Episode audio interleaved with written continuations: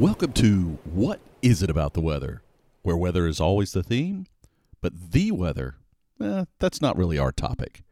So this week we're going to be talking about the connection between weather and gift giving. You know, how much snow do you really want to make sure you get the most gifts, right? Any case, before we get to that, let me just say I hope you've had an interesting and enjoyable and weather entwined week in some sort of way that's been uh, I don't know, maybe giving you a new perspective on things about how weather weather influences your life.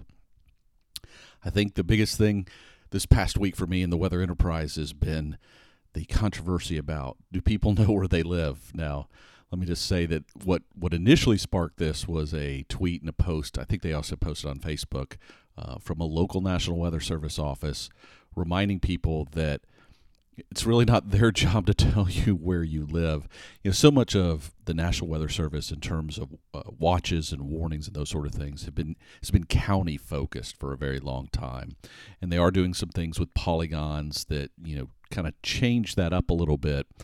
But their point really was, do you know where you live? And you know, there's been some outspoken kind of comments about this from some well-known on-air meteorologists such as James Spann, and you know a lot of chatter this week. But uh, it also came up in a seminar that I went to or conference I went to, done by the the local weather service office, and some speakers were talking to it, and they highlighted the challenges when people, particularly that don't come from county oriented areas, have to kind of switch that mindset. But you know, there's a lot of people, and I know even growing up in a day and age well before GPS and all those wonderful things, where I knew the counties around me, but I may not have known two counties over. And you know, in terms of response time and kind of understanding where you know dangerous weather might be, that could still be important. You know, it's things can move fast in the weather world, so just knowing where you are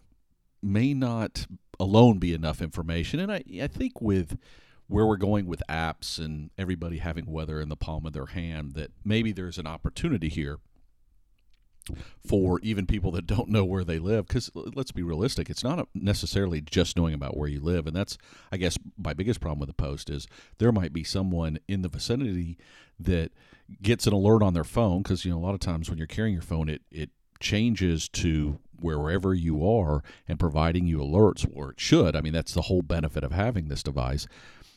They're, it's not going to do them any good to look at a map because they don't know the area that they're visiting really well.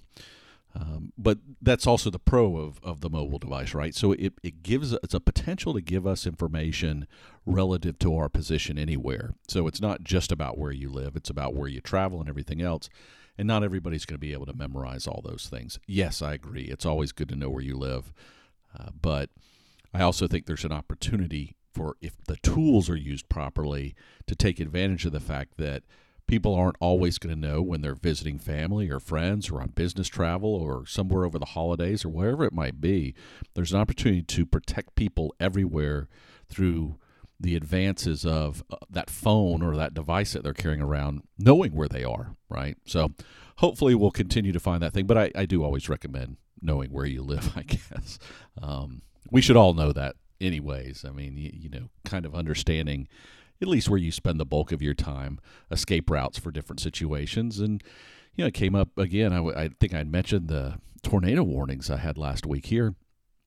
But just knowing in your own location where to go, what to do. It you know it starts at home and business and those sort of things, but it should grow and expand in case you are out and about or in an area that you know you frequent often. You know what it's like just like fire warning systems, I guess. No, knowing what to do in case of emergency, I think is a healthy thing. But leveraging what we have in this day and age is also a healthy thing, and it's the whole point of having advances in technology, right? All right, so let's get into okay, how much snow do I need to get to optimize how many gifts I'm going to get for Christmas? I, I, really do want to talk about it in a broader sense, and quite honestly, not just focus on Christmas. I mean, it's certainly a big time of year here in the U.S. where uh, it's a very commonly celebrated holiday, and I did a little, you know, investigation on this, and I, I found an interesting kind of tidbit that actually most gift giving does happen between December and February of every year. Now, there's some very logical reasons behind that, right? Uh, it could be that Well, Christmas, Hanukkah, for instance, you know, a couple religious, big religious holidays are this time of year, and there are others. You've also got traditional New Year or Chinese New Year. Again, Chinese New Year tends to be a little later, but still within that window.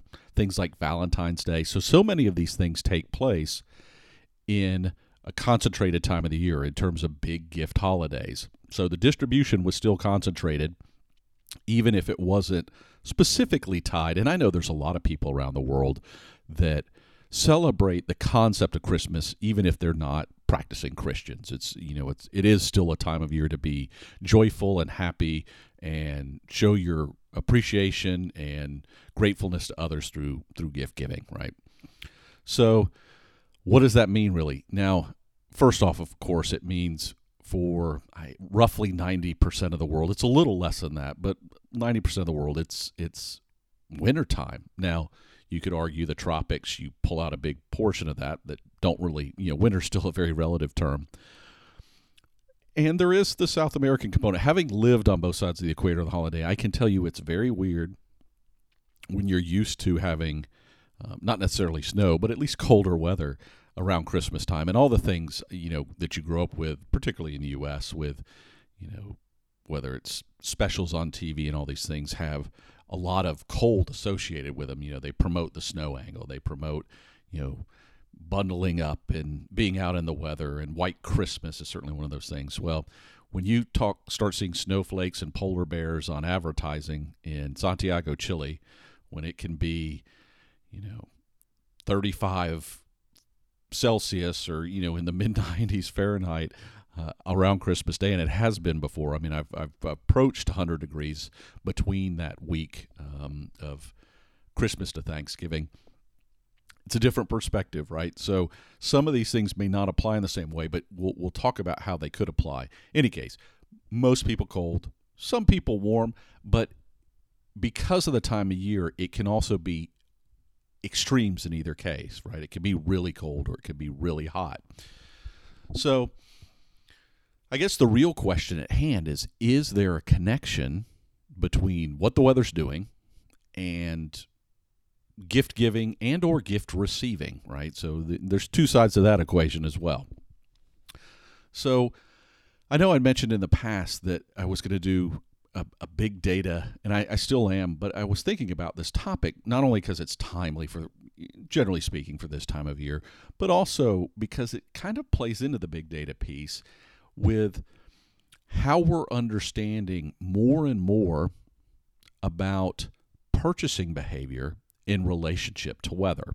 So we'll get into more the technology side of it hopefully next week. That is the plan. I, I, I do promise to try to get that episode out next week. But let's talk about it in what we know just you know from a psychology of buying right? So we know that little nuances in the weather slight changes in is it raining is it not raining? Uh, what's the temperature? And that's where we're going. We're, we're getting down into the minutia and understanding the critical thresholds. But generally speaking what we know from, from traditionally and, and again i'm going to reference more I guess the U.S., North American, and, and European perspective, and, I, and some of this applies in other areas. Uh, it, it, potentially in slightly different ways. But the concept is as follows that when it's gift giving season, the ideal weather for traditional shopping is whether that it's not too cold or you don't have such a high amount of precipitation that it keeps people from wanting to make to get outside or even to the point where it's hazardous right to the condition let's say a blizzard's coming through you know people aren't necessarily going to leave their home to go shopping. I mean some will and, and you know a lot of it depends if you're in a more rural versus an urban setting of course. But generally speaking not not too cold because people such that people don't want to get out in it not too inclement in terms of precipitation going on. But the flip side of that is you also don't want it to be too warm because what'll happen is in a season that's supposed to be cold, and this this could be true of the opposite in, in the southern hemisphere, is when the weather is opposite of normal, people are looking quite often to take advantage of it. So, you know, in if it's a, typically a warm season, it's cool. People may be doing more, and be more active as opposed to being sedentary in their house. And it's the flip side in, in the northern hemisphere where people are saying, I want to get outdoors. You know, eh, winter's supposed to be upon us, but this is a great day. Maybe go to the lake, maybe, you know, just be outside and not be confined to doing shopping. So that's really what you're looking for, ideally. And again, as we understand more, we'll start to get a better appreciation of the precise thresholds that are that are really in play there. And this could have to do also with why people might go to an indoor mall versus an outdoor shopping setting, or you know where stores are. You, know, you have to go outside from store to store, and that could come into play. But there's also a new psychology coming into it that relates to online shopping, right? So what may be bad for traditional brick and mortar may be ideal for online shopping. So, as an example, let's say there's a big snowstorm going on outside and know, it's cold, and you just look at it and go, I'm going to stay in, watch a movie. But while I'm on a movie, I'm going to pull out this little tablet here or a little laptop computer, and I'm going to do some shopping. Right? It's it's it's perfect. Whereas again, if the weather is nice outside, or it's you know just pleasant to be out and be around people, you may pick up and go shopping even if you're more of a traditional online shopper. So eh, there's not as much research in that area yet. But again, hopefully, with the advances we're making and the amount of data we'll have going forward in in time, we can continue to better understand all those things. And, and trust me, the online people, while I know online shopping is picking up, they're going to reach a maturation point where they need to understand the nuances of when to push a certain thing uh, whether it's you know the, it's the whole thing I talked about with Black Friday and Cyber Monday. Well, you know they have the flexibility that it doesn't have to be on a Monday, and with more and more people you know getting alerts from different shopping programs or whatever, all that can come into play. Another interesting tidbit I found in all this is sometimes even really cold weather can trigger the right behavior, maybe not in the short term. In these cases, we were talking about kind of an immediate response. I'm getting up, what am I going to do today? But there's also been research that's shown that when people get an early arrival of, of winter type weather, they start thinking, you know, that's that's planning going on their head. Oh, winter's on the way. I need to be thinking about shopping. And so some people will shop earlier and because the immediate timeline pressure isn't there, you may find that the gift giving is more generous because they're out there kind of, you know, looking at individual things and taking some time and you know, maybe being a little more generous. So, you know, psychology of the buying is, is certainly one piece of the equation, right? So, with an understanding of when we might shop, timing wise, there's the next question of the kind of the psychology of generosity. And really, is there a weather connection there about how much giving people might do? So, this one is a little trickier, and there wasn't a lot of good research. I looked into things. You, know, you've probably heard of the cuddle hormone before, and and there was some alluding to a connection, and and even I, I did a. Uh, I saw a review, you know, and I've mentioned this before, like where, where they do a review of literature that's out there and they talk about all of them. And then they specifically said that there had not been a solid study between this hormone that comes out and it's a very interesting hormone. Go read about it sometime if you want to if you want to go off on a science binge somewhere because it has everything to do you know from how mothers and children uh, become bonded in the young years even the, the labor uh, during the birthing process where this hormone comes into play. But why we pick mates and you know stay with them for a long time etc so no solid evidence there from from that perspective but what I did find something that was interesting in relation to hormones and how we feel is a study that investigated people getting a warm beverage, like if it's cold day outside, a warm beverage being placed in their hand and that triggering this sort of hormonal response. So here you are, it's a cold day outside. You've just come in, you know, gotten into the mall or the store or wherever it is, and you, you go and you grab a coffee, right? Your hands are still a little cold, and you put your hands on that container, and that, through the release and changes in our body, makes us more generous, makes us happier, makes us want to do things for other people. And the interesting thought process that continues to go on there is then it can become a feedback loop. Now, as we all know, shopping can certainly be very stressful, but as long as people aren't overdoing it, they may, if they've had some of these responses to them, they get this warm cup of coffee and they start thinking about all the wonderful gifts that they can go and get people and they they go get things done and may pick up something extra or spend a little bit more than they would have otherwise.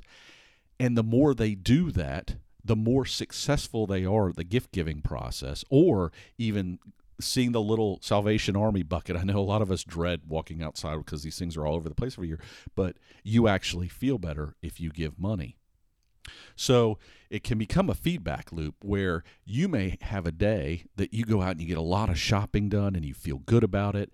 And actually, that's the day you're more likely to go outside and give money to the Salvation Army, which in turn makes you want to go maybe go home and then finish all your shopping doing online shopping. So, while not as well studied and not directly studied in this way, it was shown that there's this generosity and warm temperatures being applied to the hand. But one of the other things that's known and has to do with hormones is extremes, whether it be really cold or whether it be really hot. And, and again, this gets into the whole, it could be in the northern hemisphere or southern hemisphere, is more likely to shut us down and put us in a bad mood. And we've talked about some of that aspects in the psychology of weather before. So there's really, you know, you've got multiple ways that you can really think about this and look at it um, in, in what this angle is. So there's the psychology of buying element, there's the psychology of generosity. But now let's talk about is there an impact really with the the actual gifts that we get?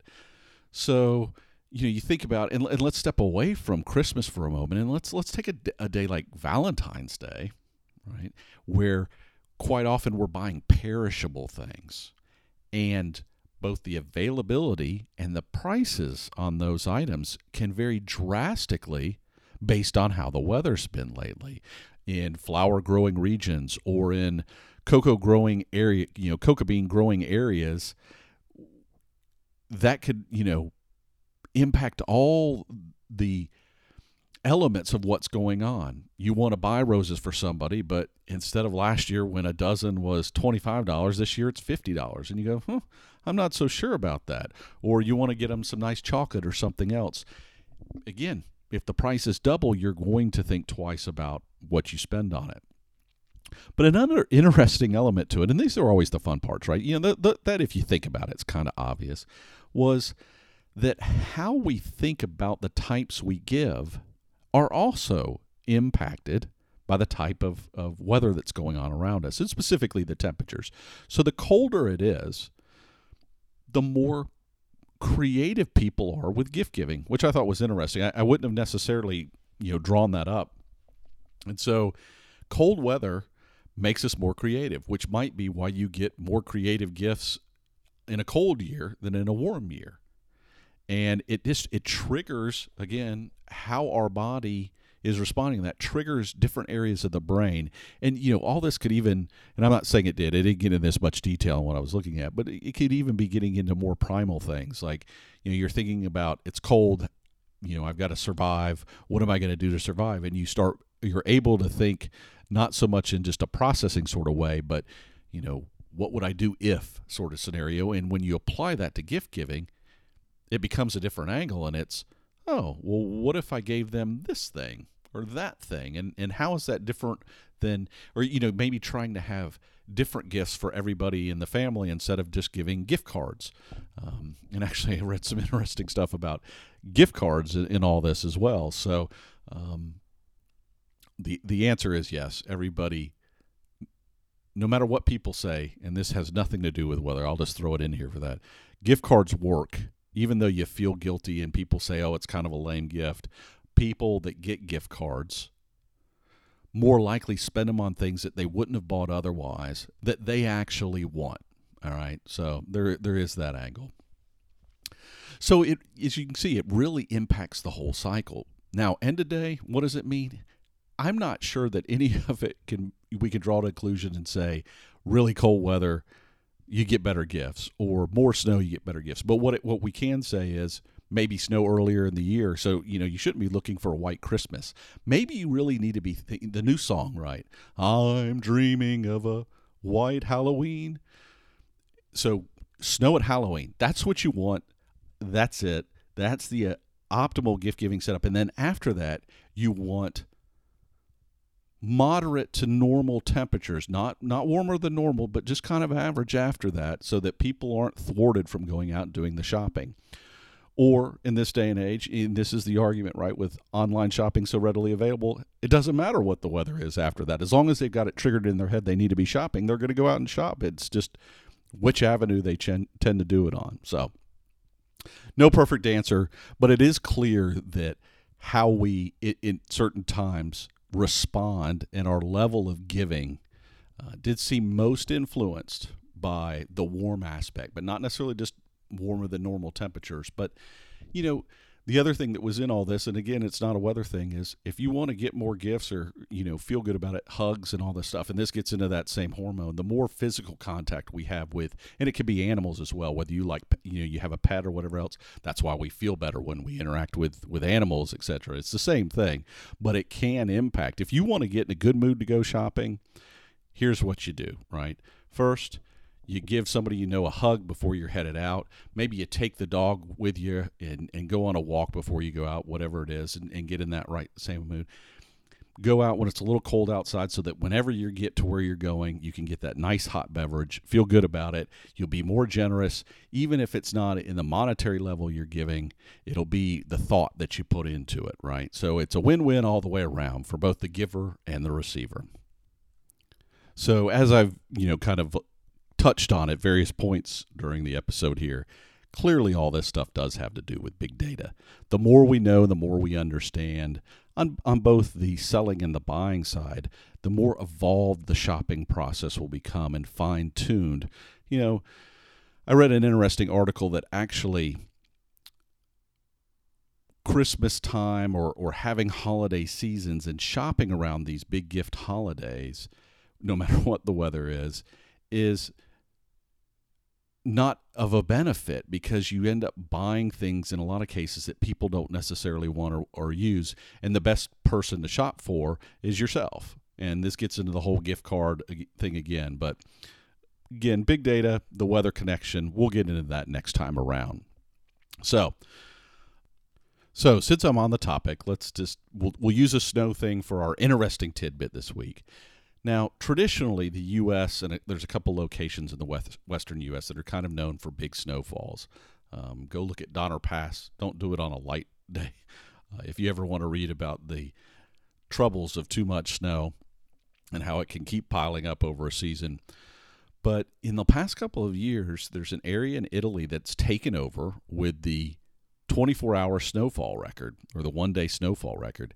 They had 2.5 meters, nearly eight, is actually over eight feet of snow right around there for a couple of different locations that you know I would have at first thought thought you know the northern part of Italy and the Alps area but this place is almost it's like due east of Rome over towards the the eastern Italy coast. I was stunned but this gets kind of like in the US where we have areas we call talk about lake effect snows where these perfect kind of setups come for snow, but just, you know, that's a lot of snow.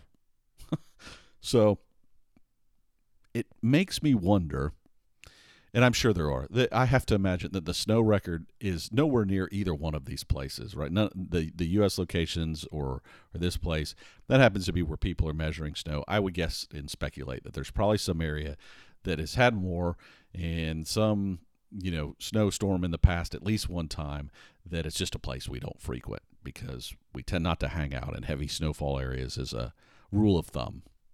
But can you imagine that? Two, not, not two and a half feet, folks, 2.5 meters over eight feet of snow in one day. That's a lot of snow. I wonder if they got their mail the next day. I don't know. All right, so let's let's wrap up here. It's time to get to the end of the episode and let you get on with the rest of your holiday shopping if you're in a region that's observing this time of year and if not, yeah, just enjoy the enjoy the end of the year. Any case, how to get hold of us, you know the routine. If you want to send an email, giving us some feedback, thoughts, whatever it might be, just what is it about the weather at gmail.com. Of course, you can also check with contact us on the website, whatisitabouttheweather.com. There's a form there if you prefer to use it. Also, from a support standpoint, you know the drill RSVP, rate, share, validate, and pledge. Uh, whether you use iTunes or another podcatcher and it allows rating, consider rating us. Share, as I've always said, that that's probably been the most important thing all along. Us little guys in the podcasting world, it's hard for people to find us. The rating thing helps, but as much as that, it's just you telling other people about about the show. Validate that feedback is is crucial. I know you think to yourself, does he ever really read the emails? I read all these emails and I appreciate all not not just the feedback, hey, it's a good show kind of stuff, but I appreciate getting thoughts about show ideas. And and this is where we get to, right? You may have thought about the weather connection in a way that I have never even imagined. And then it becomes a win again for all of us because I can investigate and explore it. I learned something in it. We all learn hopefully something about it when we talk about it. And of course, lastly, pledge. If you're getting something from it and want to help with the cost that we have of, of hosting the show and that sort of thing, consider going over to patreon.com slash weather and supporting the show. Or there's also a link now to if you want to just do a one time pledge through PayPal. Any way you help us, it's greatly appreciated. So may you have until next time a interesting, enjoyable weather life, but may it also find its way into areas that you never imagined in a way that makes you go, hmm, I hadn't thought about that. Because as we all know, there's much more to weather than the weather itself. We're tired of hearing our uncle grovel, so please support him on patreon.com slash weather. There's your two white sofa production.